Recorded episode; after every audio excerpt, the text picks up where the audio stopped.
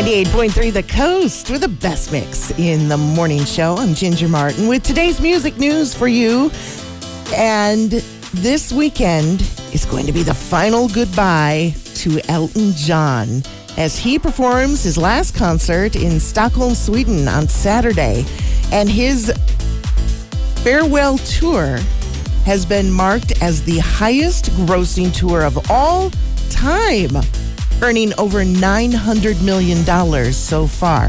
It'll be well over that by the time his tour is over this weekend.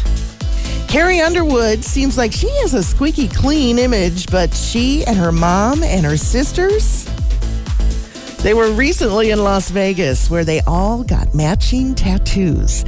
She posted hers on Instagram with a caption that says, "When your 74-year-old mother asked you and your sisters to get matching tattoos with her in Vegas, the only questions are what and where."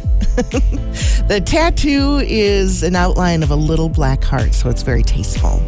Entertainment Tonight is reporting that P!nk and her family may be relocating to Australia.